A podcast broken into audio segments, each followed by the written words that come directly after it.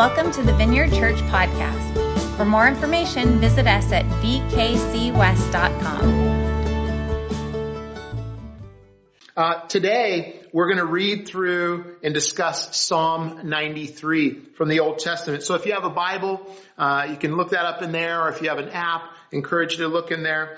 But what we're going to look at is going to, we're, we're going to look at trading chaos for clarity and order. Uh, you know, Psalm 93 is the song of the day for Jews on Friday. So as they go to prayer, they read this psalm or sing it after prayer on Fridays. And the reason for that is there's 45 words in the Hebrew, uh, which uh, is the numer- numerical value of the word Adam. And so, uh, it, and Adam was created on the sixth day of creation. And so what a cool thing to dive into that today as we finish off 2023.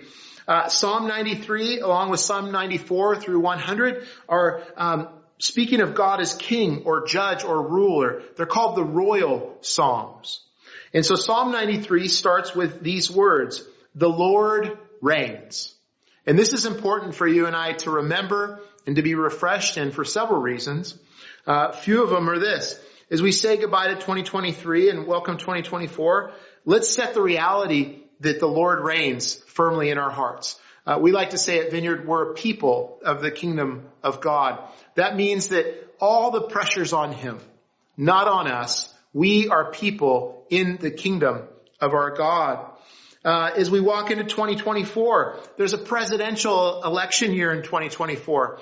And we need to put that into perspective that the president, presidential election uh, is a is a small side stage at the county fair compared to the reality that the Lord, God, who always has been, is king. And so that helps us approach the chaos of the year that's probably coming with a certain attitude. And then most importantly today, my hope is that we would gain clarity in the midst of the chaos that already is. You know, chaos is a state of complete disorder or confusion. Uh, if someone were to visit our world today uh, from another place, they would probably uh, make the statement if they say, "What one word would you say this represents?" And they would, they may say chaos in a lot of ways, depending on what day and what area they visit. Uh, one of the fastest growing professions in the world is that of professional organizer. Uh, it's because our world is in such chaos and our lives are in such chaos many times that we need people that are really good at organizing to pull things together. And so uh, they're becoming more valuable. Uh, people that know how to organize chaos and bring clarity from chaos. And think about that in your life today as you look around maybe your living room or your house or, or your office or wherever you are, that someone would come in and take the things that are out of order or chaos in your life and bring it into clarity or order. Sounds pretty good, right? Well, uh, we all have varying levels of chaos in our lives. Uh, not just our things, but our lives. Uh, your business or your company may have gone into chaos this year. Your your family may have gone into chaos this year. Um, your uh, your neighborhood may have gone into chaos. Uh, where depending on where you're watching this, maybe your country went into chaos. Uh, but what we have hope from is that God brings order and clarity into chaos. The Bible sends a clear message about this. The first few verses of the Bible actually speak to this. Uh, Genesis chapter 1, 1 through, 1 through 3 say, In the beginning God created the heavens and the earth. Now the earth was formless and empty and darkness was over the surface of the deep and the Spirit of God was hovering over the waters.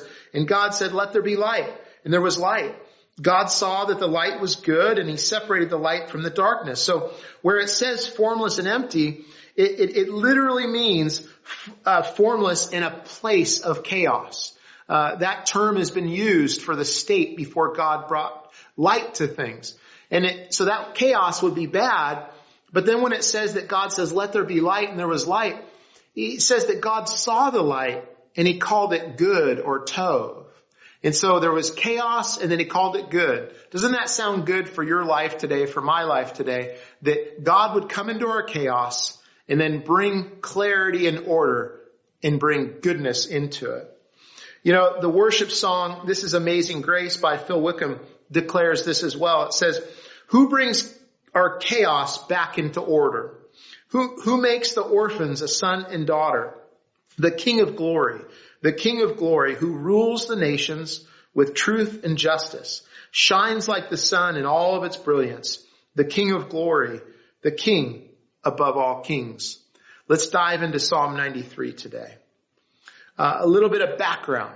Psalm 93 and 94 go together. Psalm 93 talks about that the Lord is the king and he reigns. Psalm 94, which I encourage you to read on your own after this, actually shows what it's like for those that have the Lord reigning in their life on the earth. Psalm 93 was possibly written after a, a great deliverance of the people of Israel and a celebration of that. We start in verse 1 by focusing in on the majesty of God. It says, the Lord reigns. He is robed in majesty. The Lord is robed in majesty and armed with strength. Indeed, the world is established, firm and secure. So the first statement, the Lord reigns, it means Yahweh or Jehovah is king. And it's not advice. It's not a proposal, but it's a proclamation that Yahweh is king. Uh, there's actually no debate about it. We can try to debate it, but God is declaring a truth. And so he's declaring a truth over every spirit, over every person, uh, that would set themselves up by king saying, actually, God is king. It says that God is robed in majesty and armed with strength. So to be robed or clothed or armored points towards character and intent. And so when we see majesty and strength, it's speaking of who God is. Now majesty is incredibly hard to define people go back and forth, the experts on this, and you know what exactly is majesty? Well, a simple way to look at it is uh, it, it's almost like uh, when you think of something uh, that is, and you see it, well, you say, well, of course, that is them. And so when you think of a God Almighty that always has been and created everything, this is saying His majesty is when you look at Him, you say, well, of course, that's God.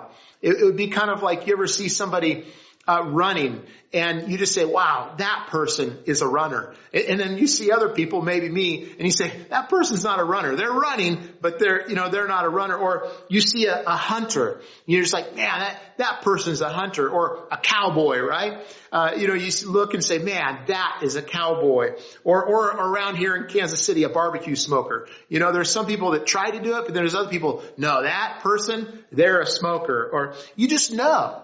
You just know. So that's what majesty is, is that when you look at the Lord, you just know, well, of course, uh, He is the only God, the only true God, uh, just by looking at Him. Now, it says that He is, has strength. And so think might. You know, when you say someone is mighty, that's what it's getting across. And, and we get the picture that nothing's impossible for God. That He actually is the strongest. He is all powerful. And then it says that the world is established, firm, and secure.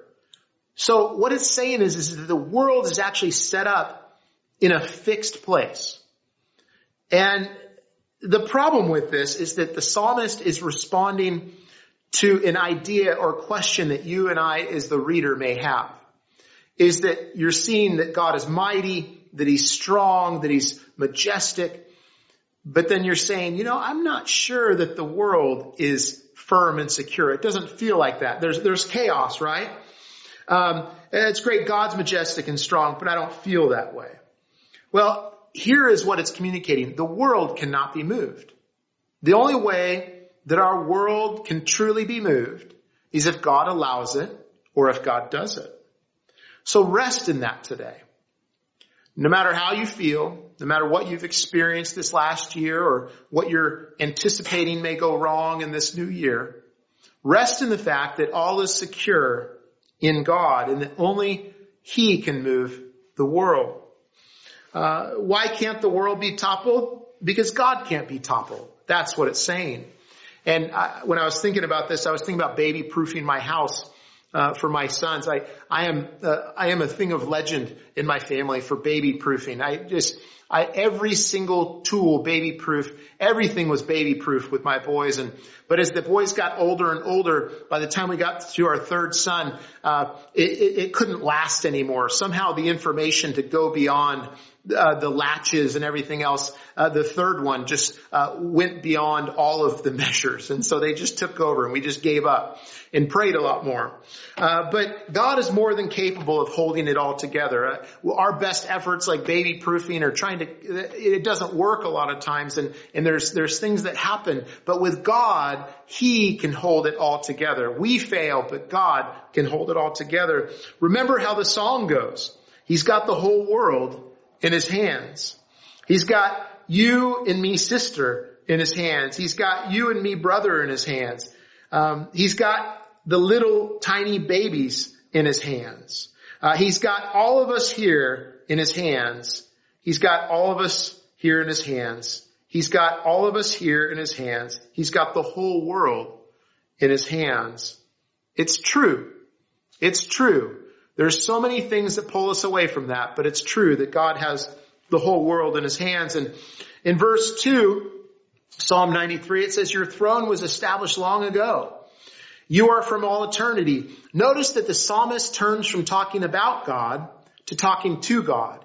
And that's so important for us. It's a cue for us to put our, our, uh, our minds and our hearts from, from talking about concepts to actually leaning into the true person of God.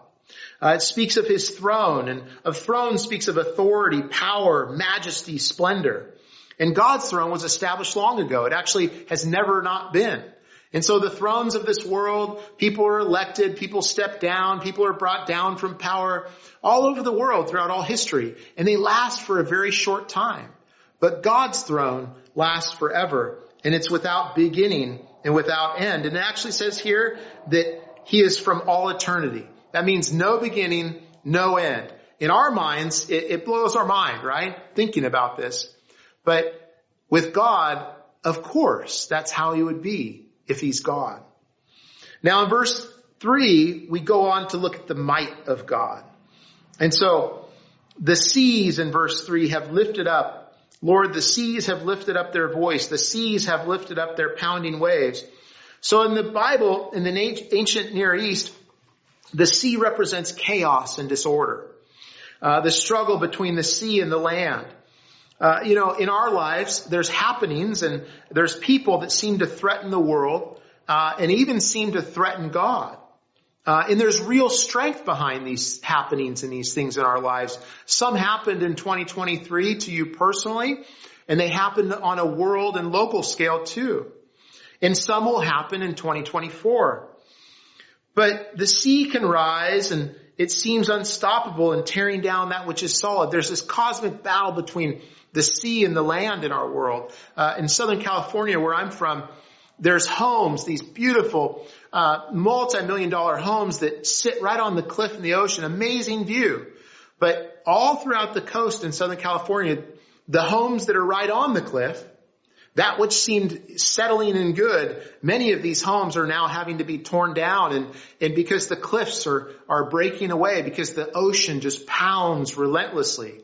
And, and you may feel like that in your life. You may feel like one of those homes on the cliff and you may feel like the foundations, uh, battling down, but you're going to be encouraged by something we read in a second. Uh, you know, the sound of the ocean churning can be deafening. If you ever go where there's big waves and it's just coming again and again. The sound can be, just be so loud. And so it can be in our lives. Uh, the relentless pounding of the waves is formidable uh, from the ocean, and that's why it represents chaos. You know, the ocean pushes against the boundaries that God set for it. Uh, Job 38 verse 11 says, this far you may come, speaking of the ocean or the sea, and no farther. Here is where your proud waves halt. So we need to remember who actually set the limits for things, chaos in the ocean and other things. You know, the neighbors of the Israelites uh, had these myths, and there was this cosmic battle between a creator god and a sea monster, or a dragon, or a serpent, right? And their idea, though, was that, was that there was, it was like this equalness. It was a, dualistic idea that there was equal good and equal evil. Uh, there is evil in the world and there is chaos in the world, but it is not equal to God. You see, the Israelites had their story, but in their story, God has control over the sea. And God has control over the sea monster. And even in uh, Revelation, the beast of Revelation, in Revelation 19:20, uh, the, the beast emerges from the sea and it's subdued and then cast into the lake of fire. And so God has control over the sea and over the monsters that come out of it. And in the New Testament, we see Jesus exercise authority over the sea and the ocean, right? We see him walking on top of the sea. We see, we see him going through storms with his disciples and everybody is losing faith, but Jesus is taking a nap and he gets up and he speaks to the storm and the sea and he says, be still. And it is. And so it's reminding us that God has control over and in the midst of chaos. You know, and then in the last days, uh, there'll be a new heaven and a new earth. Uh, you know, heaven and earth come down to us and renews everything. Creation will be renewed, including us. And it's interesting, in Revelation 21, there is actually no sea, it says. So the ocean is gone. And so think about that. What is it trying to communicate? It's, it's communicating that there will be no more chaos. So the reason there's no more sea is there's no more chaos when everything's said and done. Isn't that encouraging? Also too, for us people in the Midwest, we're ahead of the times. Everybody will be living in the Midwest in all of eternity because there's no sea anymore. I don't know how that works for surfers. I've always wanted to surf in eternity, but we'll, we'll find out how it works. Verse four, it says, mightier than the thunder of the great waters, mightier than the breakers of the sea, the Lord on high is mighty. So the Hebrew phrase here actually is closer to what the New American Standard Bible translates this as. So it would say, more than sounds, the sounds of many waters, than the mighty breakers of the sea. The Lord on high is mighty. So that phrase, more than. That's something I want you and I to grab onto as we finish 2023 and step into 24, 24 is that we would get into our minds and our hearts to remember that God is greater than the chaos by simply just saying the Lord is more. So whatever chaos you had in 2023, you would speak to it and you'd speak to your heart and speak to those that you love around you that have gone through it with you and say, the Lord is more. Because that's what encourages us with. So the Lord is more than the thunder of the great waters, the noise of our lives. I don't know about you, but I have so much noise in my life that tries to speak louder than the voice of God and the truth of God. And so the Lord is more than the noise. The Lord is more than the breakers of the sea. You know, the Lord is greater and more than the pressure in your life.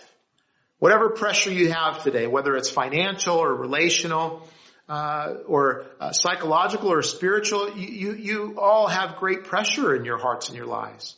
Know that the Lord is more than that pressure in your lives. Finishing up, verse five, it says, uh, "Your statutes, Lord, stand firm. Holiness adorns your house for endless days." So here's what we finish with: is that we are good, safe, and secure from top to bottom. What do I mean? Well, Psalm 93, this is the structure, verses 1 through 2, moves downwards from the effects of the Lord reigning into the chaos and then the reality of that he is more than. And then also Psalm 3 through 4, where you have chaos and then you have the reality of God, it moves upwards towards the reality that Lord, the Lord reigns. From top to bottom, we are safe and secure. That is what God is trying to communicate. But I do want to press on this one last thing. Is that it says holiness adorns your house. Something is holy, it means that it's set apart. As we step into 2024, recognize that this top to bottom safety and goodness It's holy because it can only be found in Him. This safety no matter what happens, this, this uh, protection even in the midst of chaos. This more than comes through relationship with Jesus Christ. It comes through only Him. And that's why it is holy. We know where we can find these things. It can't be found anywhere else. And so this is how it's to be for the length of days, it says. It's as eternal as God himself. And so in 2024 and in 2023, as we straddle the two today, name your chaos. What is it? You've probably been thinking about it as we've been talking today. What is your chaos? What area of your life is it? Where's the noise? Where's the pressure? I would encourage you to name it and pray a simple prayer and ask God to bring your chaos back into order. Now here's what we know. There will still be chaos, but how we relate to it and how we are towards it and what it does to us and how we live our lives in the midst of it will all come through this grabbing onto the Lord, knowing that He is more than the wind and the waves, and He is more than anything that you and I are up against today.